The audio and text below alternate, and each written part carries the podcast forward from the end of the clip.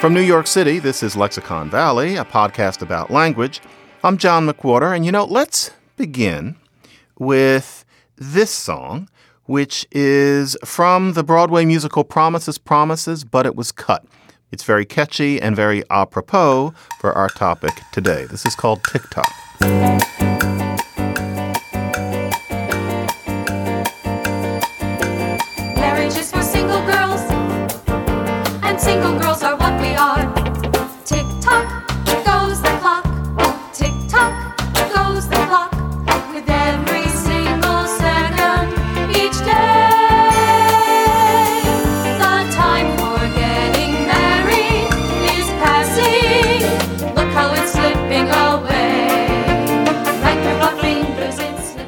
Why TikTok, other than that that's just very infectious? Because it sounds to me kind of like the genetic clock.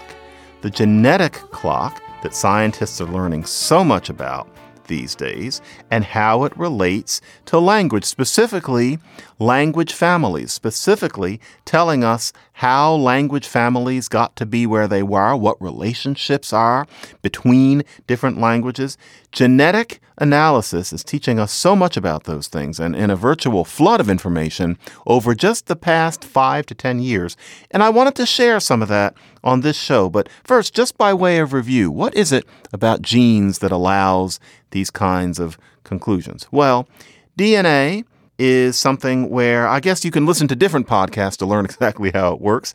But the point is that as this molecule is endlessly replicating itself, of course, because it's a real thing, there are going to be little transcription flaws that slip in.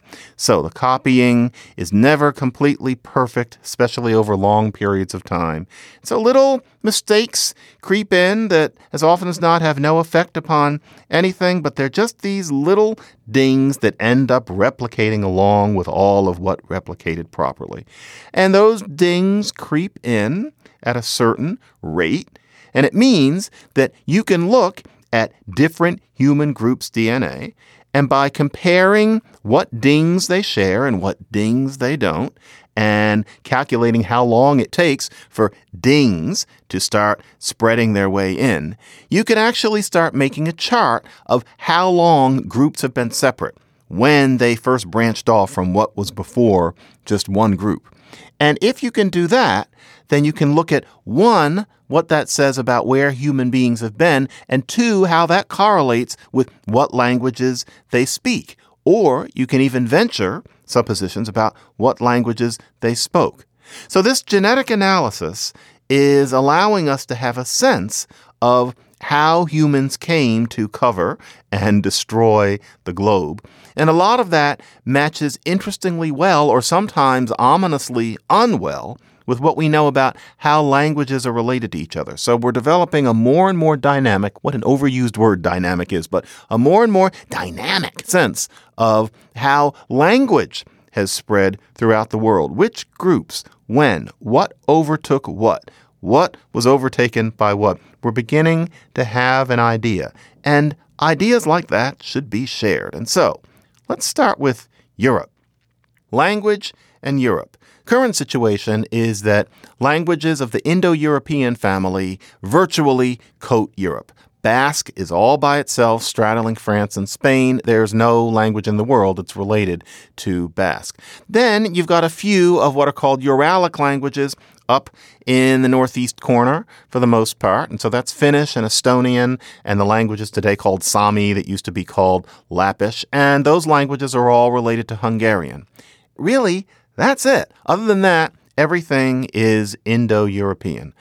Well, what was the original situation? You might look at the situation now and think that these Indo European people have been there forever, and then that for some reason some Basque people floated in like milkweed and settled in that one place, and that then these sort of nosy Uralic people came in and took up some space. That's a reasonable supposition, but that is not how it worked, actually.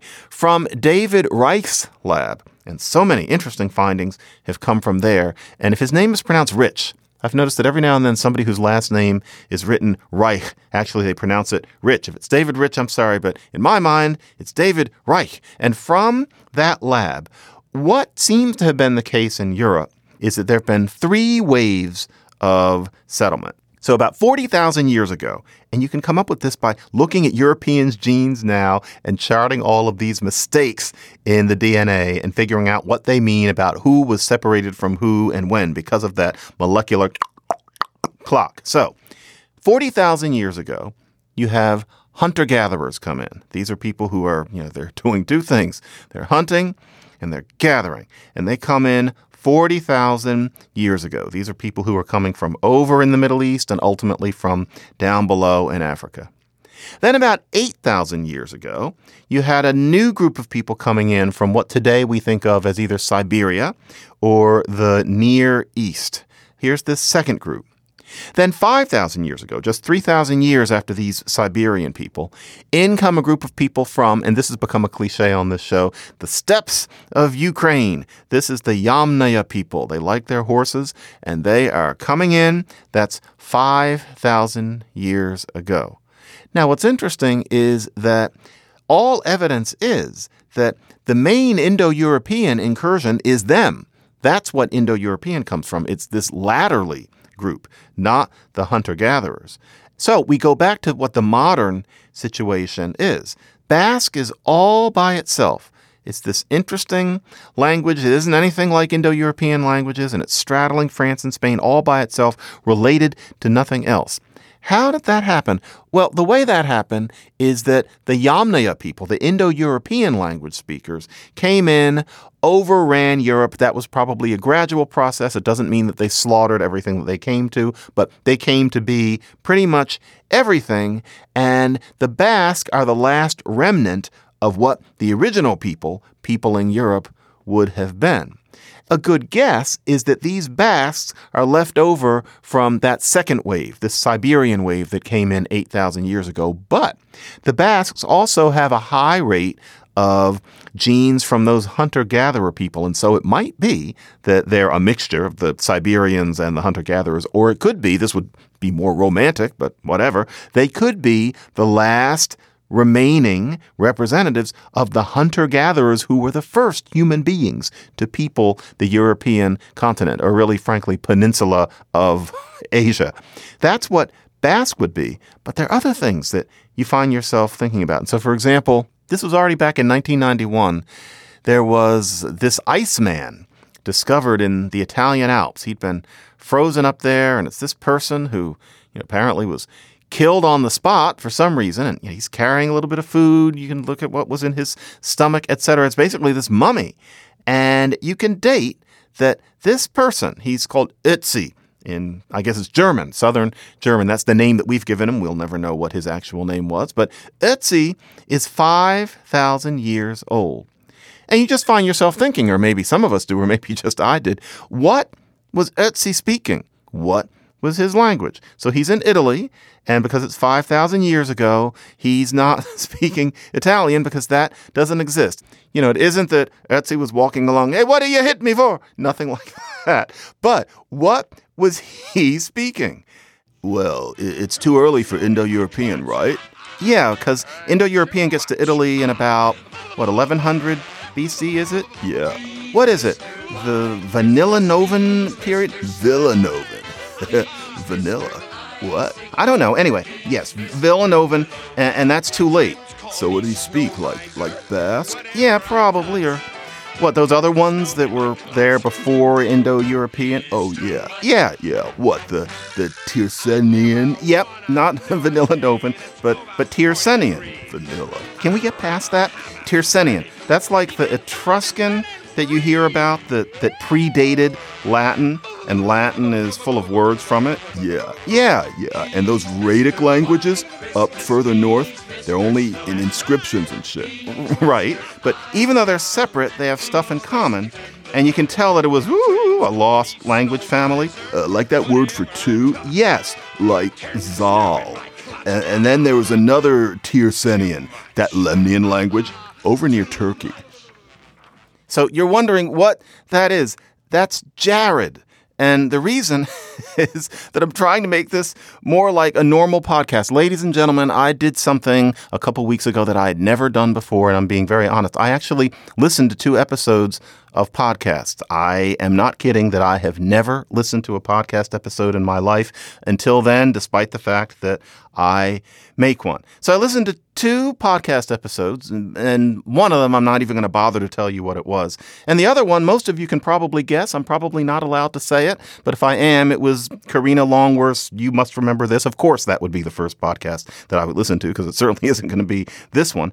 And in any case, I figured out that apparently doing a podcast means you're supposed to have lots of music and you're supposed to be kind of having it weaving all in and out in the background, not just bringing on songs like a DJ. So that's why I had the Snow Miser song from the Year Without a Santa Claus TV special from 1974 because I just thought if we're talking about the Iceman, then there's supposed to be some cold music in the background. So that was Snow Miser. That was music by Maury Laws and lyrics by Jules Bass from Year Without a Santa Claus. Then I also learned that you're supposed to have a song list. Either you're supposed to say it at the end or it's supposed to be on the site. And a lot of you are asking me to do that.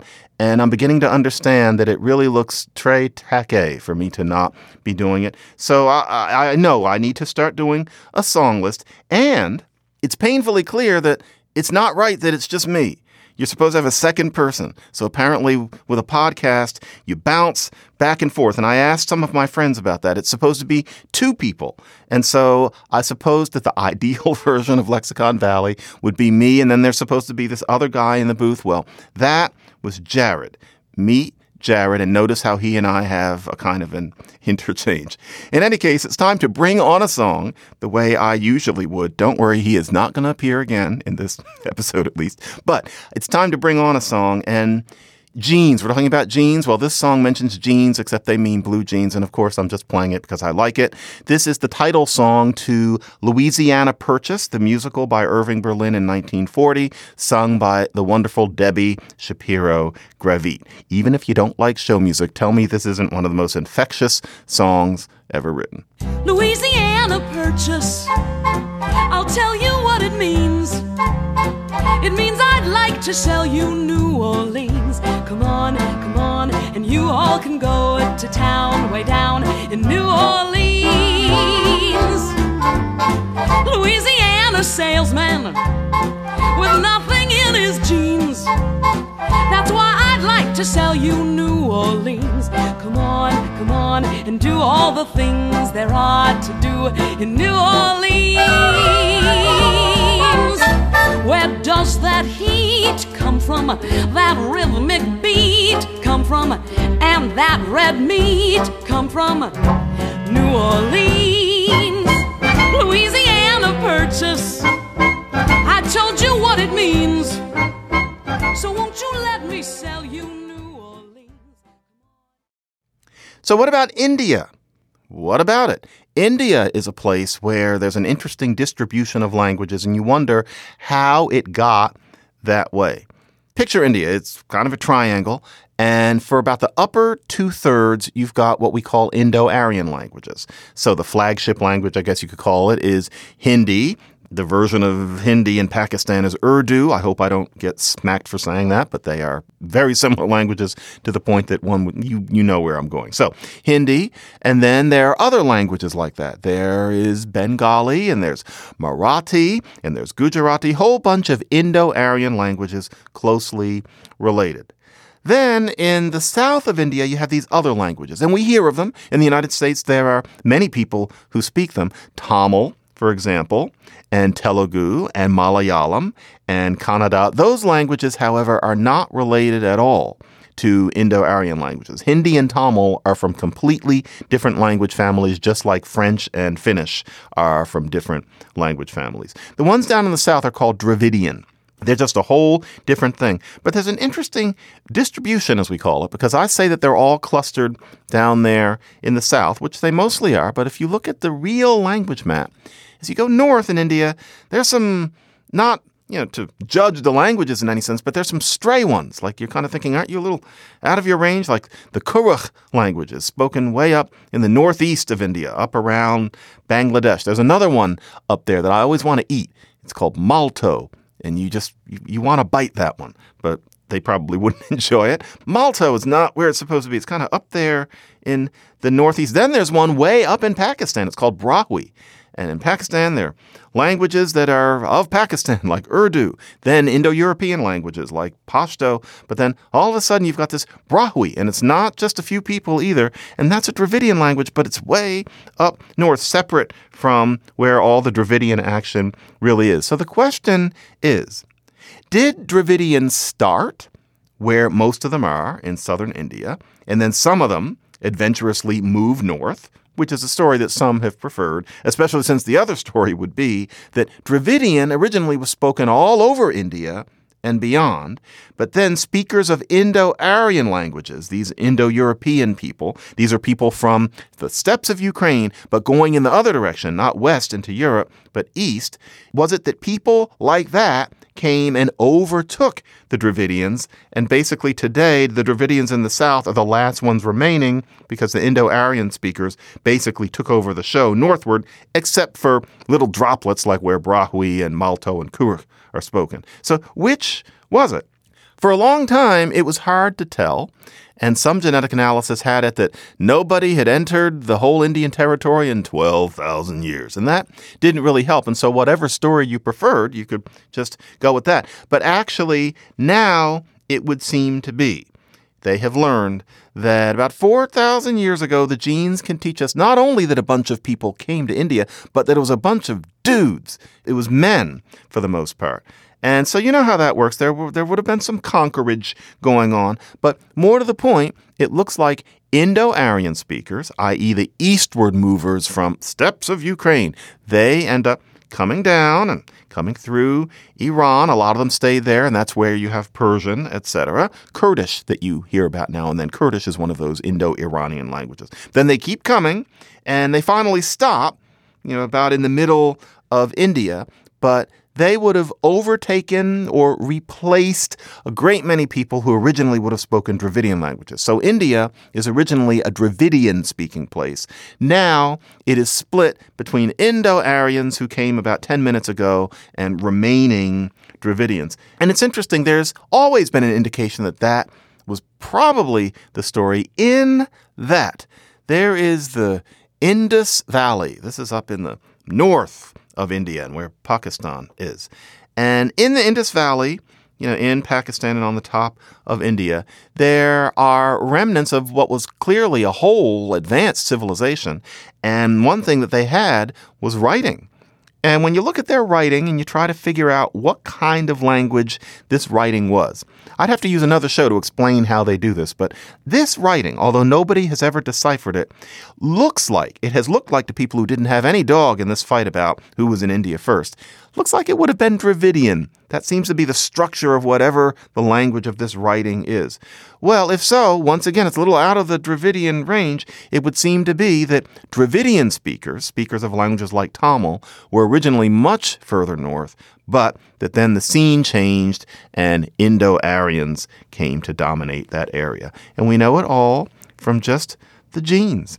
And so, what song do we play here? Well, this is even sillier than the Louisiana Purchase, but I just wanted to play it. Remember Josie and the Pussycats? Not the, the movie, but the, the stupid cartoon series from the 70s. Remember how the show was not that good, but what everybody liked about it was the theme song? Well, that's how I felt.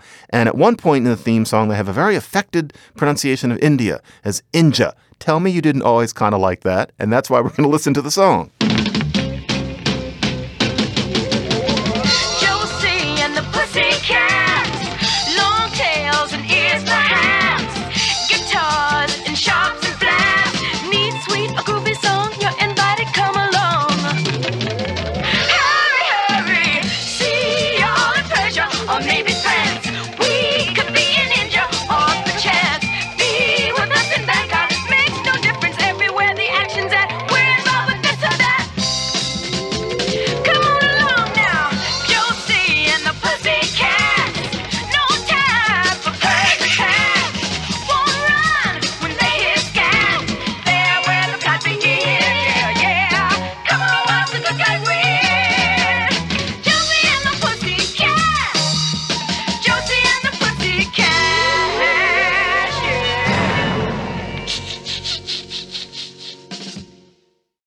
So, where else? Well, there are actually two places in the world where, even if you're a linguist, if if it doesn't happen to be your specialty, you have a sense that there's a language family that really is three distinct families. And if you meet somebody who specializes in languages of that area, they're often irritated that everybody thinks that it's one family when it's really three, especially the cliques, especially one person who I won't name. So there are two places. One of them is in southern Africa where you have click languages, which I've mentioned on the show before. They're languages with those magnificent clicks. And you would naturally think, well, that's a family. You know, if anything is a family, then you know, languages with something as unusual as those clicks must be a family. But actually, the languages that have those clicks, they have that in common. But then, in terms of their grammatical structure, in terms of just the shape of their words, really, they don't pattern together at all. And they're three very separate groups. It's truly bizarre. For example, you have languages that are of a family. Talk about romance in Indo European. So that's a subfamily. But languages that are closely related, if you have basic words, then they tend to be alike. So French for ear, oreille. Spanish for ear, oreja. Um, Italian for ear. I can't remember it right now, but you know those noodles that are so good in the mouth? They're shaped like little ears, and so it's orecchiette. So, uh, you know, ore, oreja, orecchiette, to use the accurate accents. It's clear that there was some original language that had a word kind of like that. French, Spanish, and Italian are clearly sister languages. However, that's not true of the click languages. So, for example, one click language is called Hoe. Another click language is called Ju. Another click language is called, all right, get ready, I really can't. Roughly that. I really just can't do it. It- It's a click plus a, it's, and it's, it's got a tone. Anyway, you've got those three. Now, the word for ear in Hoe is eh. The word for ear in Ju is hui. The word for ear in Hong is noa. So, click language speakers, I know what that sounds like, but I can't get recordings of anybody doing it offline. And please, I apologize, but that was the best that I could do. You know, nobody can speak your languages. But the point is that eh, oui, and noa are nothing alike. It's as if they were Indo European and Uralic and Dravidian and everything else. So, three different families. Yet, genetic analysis by Baker, Rotimi, and Shriner, wonderful paper that's taught us so much. Baker, Rotimi, and Shriner show us that the people themselves are genetically related. And so the people who have the clicks are not just people from separate families of humanity who happen to share clicks in their languages but nothing else because they listened to one another over the mountains or there was some intermarriage or something like that.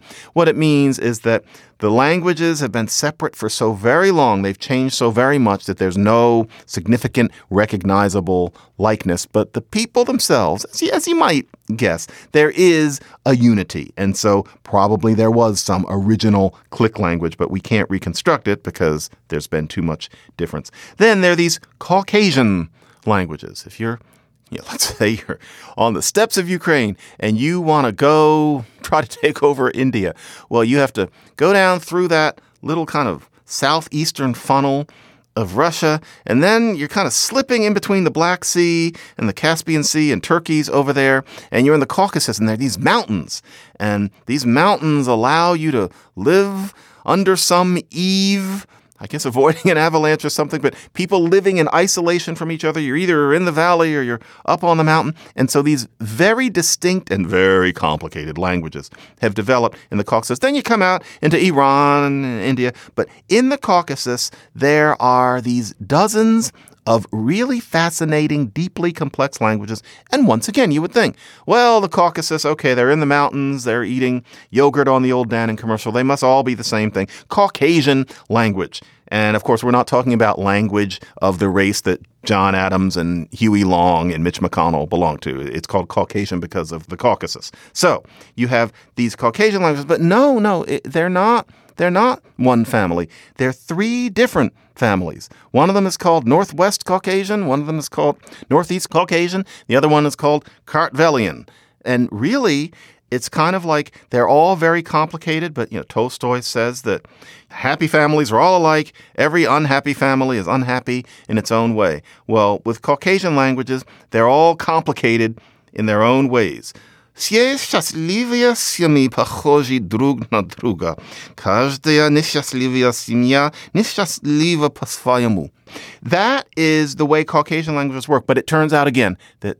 they are related. There is a such thing as a Caucasian person. And again, I don't mean Franklin D. Roosevelt. I mean the people who live in those mountains. And so the families, the language families, are quite separate. There are hints in them, though, that they used to be related. And that is because the genes tell us that we can assume that there was an original people who then apparently climbed to the top of a mountain and started reproducing, and the babies started rolling down. I don't know. I'm in a silly mood. Sorry. But the song now is I'm going to play a Caucasian song. And no, it's not going to be, you know, some Georgian folk hymn. This is going to be the theme song to the 1952 to 1955 minor hit sitcom I Married Joan.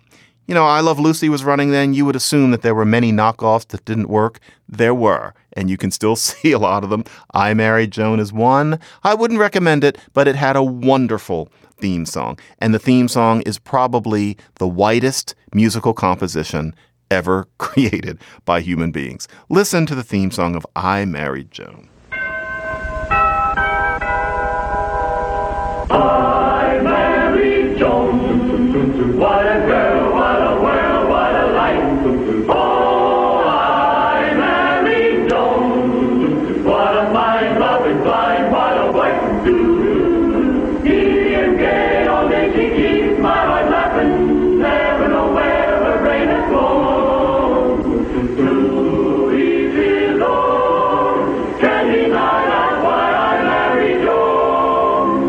Joan. Davis Show. I Married Joan. Starring America's Queen of Comedy, Joan Davis, as Mrs. Joan Stevens. And featuring Jim Backus as Judge Bradley Stevens.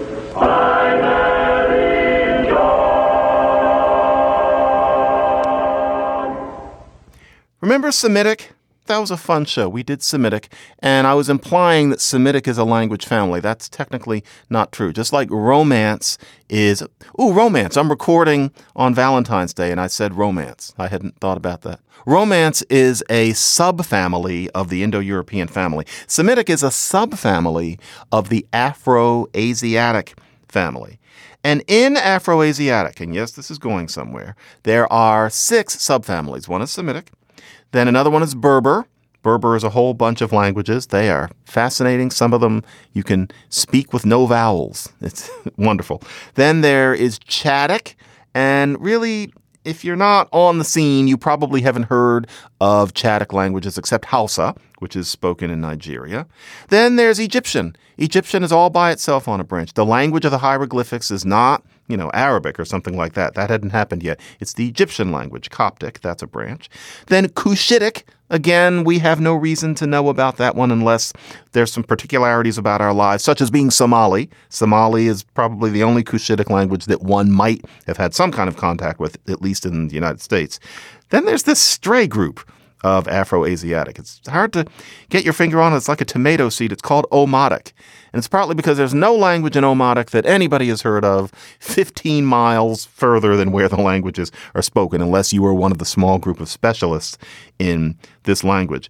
And the thing about Omotic is that the case that it's part of Afro-Asiatic at all has always been very fragile doesn't fit in. So with the other five groups, you can see similarities that make it clear that there was originally some one language, just like we can know there was originally some one Proto-Indo-European language. But with Omotic, it's kind of a weak case. And so, for example, if you take all the known Omotic languages and you reconstruct what the word originally for all would have been, it would have been cool. Okay. Now, I'm not saying it would have been cool. I mean, the word would have been cool. Okay. Now, okay, it's all. If you know you've been bat mitzvahed or something, then you know that Hebrew has kol for all, Arabic has hulu, and so you think, well, okay, Omotic must be Afro-Asiatic. But then again, think about how in English we have the word whole, or how Proto-Indo-European for all would have been roughly hel. So is cool really so specific to kol and hulu? Gets worse. Word for dog in original Omotic would have been khan. Okay, but you know, that's cute, except Hebrew has kelev. Is that really so much like Khan? And there's some more obscure Omotic languages where it's more like Khan. There's one called Gonga. See, none of us have ever heard of any of the Omotic languages, but Gonga, and the word for dog is Kana. But then again, do we we can say canine, for example. Proto-Indo-European for dog is kwon. So really, is Omotic part of this group? And explanations have been proposed as to why Omotic doesn't seem to match. So, for example, their words for honey. If you're starving out on the savannah, you, you're going to get stung because you want some honey. There are words for honey that are common to all Afro-Asiatic subfamilies. Everybody's got the words for honey. Then, in all of these subfamilies but Omotic, there are clearly related words for mucking around with cows, for pastoralism, and the like. Omotic has a whole different set of words for that kind of thing.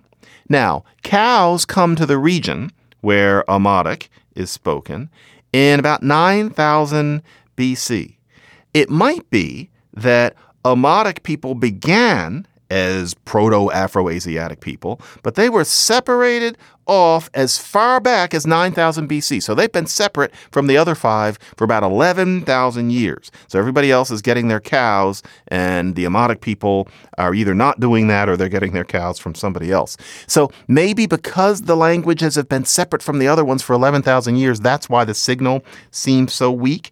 That might be it, but then again, genetic analysis, and this is Baker, Rotimi, and Shriner again, has suggested that the Omotic speakers have nothing to do with the people who speak Berber and Cushitic and Egyptian and Semitic and Chadic. They're completely separate. You would never know from the genes, in other words, that Omotic speakers speak languages related to the speakers of languages from those five other subfamilies. So really, it might be and my money is on this, although nobody asked me, but it might be that Omotic is really just a whole separate family of its own, probably used to be bigger.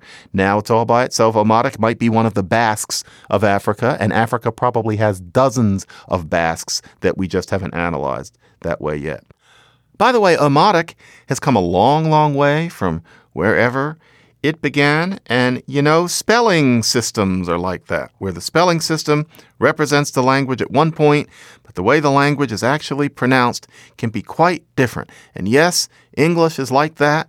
And I've talked about why English is like that, but I haven't said everything. I want to give you the comparative facts, looking at some other languages, but I'm not going to give it to you now. You have to subscribe to Slate Plus for a nominal fee.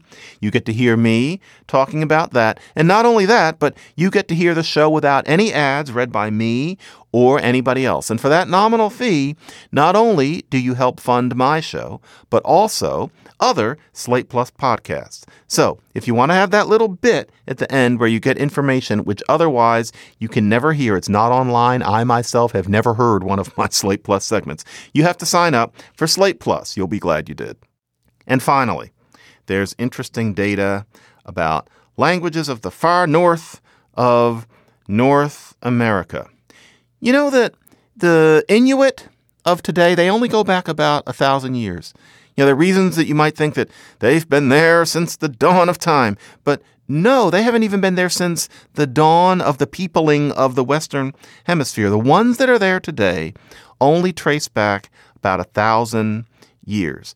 Before that, for many thousands of years before that, there were these other people living there who somehow the new ones essentially exterminated. There is memory of them in terms of folklore. They have left fossilized and preserved remnants of their lives. It was the Dorset people, and they apparently they were bigger than the modern Inuit, but they disappeared, and now we have people who trace back just 1,000 years. The genes trace them back to languages spoken in Siberia. So you go backwards over what used to be the Bering Land Bridge. It used to be a whole bridge with people living there for thousands of years at a time. And today you have Siberian languages like Yukagir. And interestingly, those people are genetically related to our Inuit today. And so you can see that there are relationships that you can deduce from geography, from archaeology. The genes tell you something about these people, and it makes you consider that if we want to trace where Native American languages came from, we might want to look at these Paleo Siberian languages. It's all about languages and language, sand, sand, sand, sand. This is a song called Sand in My Shoes, and the lyrics are by Frank Loesser, who later wrote the music to Guys and Dolls, for example, and Victor Schertzinger. This is Bobby Short singing it. It is one of my favorite musical cuts ever, and you know, it's just time to hear it. Sand in my shoes, sand from Havana, calling me to that ever so heavenly shore, calling me back to you once more. Dreams in the night, dreams of Havana. Dreams of a love I haven't the strength to refuse. Darling, the sand is in my shoes. Deep in my veins, the sensuous strains of the soft guitars. Deep in my soul, the thunderous roll of a tropic sea. Under the stars,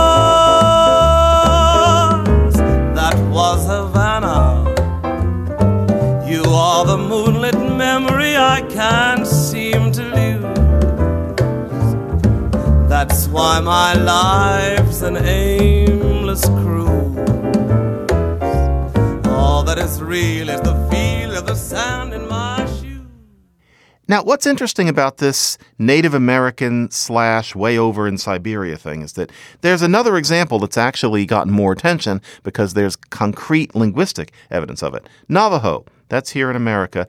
Ket, K E T, that's another one of these languages in Siberia. A lot of mosquitoes in Ketland. It's one of the few situations where when you hear people talk about where it's spoken, it's not wonderful. You know, it has nothing to do with beautiful sunsets or, you know, birch trees. There are a lot of mosquitoes. A lot of people seem to want to get out of there. But some of the most fascinating languages in the world are spoken in this Yeniseian region. And the damnedest thing is that Navajo and Ket have words that are ominously similar and too many to be an accident. That's the opinion of an increasing number of linguists who are trained to analyze this sort of thing. So in Navajo, the word for foot is ket. In Ket, the word is keets. In Navajo, the word for stone is tset. In Ket, that word is tut. These are different, they would have been separated for a very long time now, but there are too many pairs like that to be an accident, and it gets down even into the grammar. Navajo is a language where you can cram so much into one word that it's a sentence, and sometimes it's two. So I'm taking rope like objects down one at a time. The way that you say that is nahit dishlet. Just nahit dishlet. Every little piece means something. Like I went nahit and then I kind of stopped there. I didn't stop there because I'm shy or something like that. The that means them. So I'm taking rope-like objects, them, down one at a time. Nahi dishlet. All that, and it's just one word. In the same way in Ket, if you wanted to say they were letting me go, you just say batondachen. Batondachen, just one word, and each little bit means something. Like, for example, I won't bore you, but when I say batondachen, the oh, just the oh, that's how you put it in the past. So I'm saying they were letting me go. Well, the fact that it was in the past is the oh, just all these little pieces. Not all languages in the world work that way. Navajo and its friends do. Ket and its friends do. So that's interesting, but science is sloppy. Baker, Rotimi, and Shriner know about that linguistic connection that a lot has been said about over about the past 15 years, but you know, there's no genetic evidence for it. You wouldn't know genetically that Navajos and Kets are related. So clearly, more research needs to be done. Clearly, there are going to be slips between the genes and the language, but it's always a lot of fun, and I wanted to share a lot of these findings because the sort of thing that I actually find myself, it's not my research, but I find myself thinking about it, and I figure, why not share it with you, especially in this dreary February? You know, for me, February is interesting. It's always both gloomy and then for some reason lucky. in various ways. But frankly, February blows. And so, what you need is good music. And let, you know, let's go back to the sand in my shoes. I mean, it's a nice, comfortable song. Deep in my veins, the sensuous strains of a soft guitar. Deep in my soul, the thunderous roll of a tropic sea. Under the stars, You can reach us at Lexicon Valley at slate.com. That's Lexicon Valley at slate.com. To listen to past shows and subscribe or just to reach out, go to slate.com slash lexicon valley. By the way, folks, on the song list, I know I'm not a real podcast unless I give you a list of the songs and where they came from. I'll talk to the suits about it. Mike Vuolo is, as always, the editor, and I am John McWhorter. Is the feel of the sand in my in my shoes.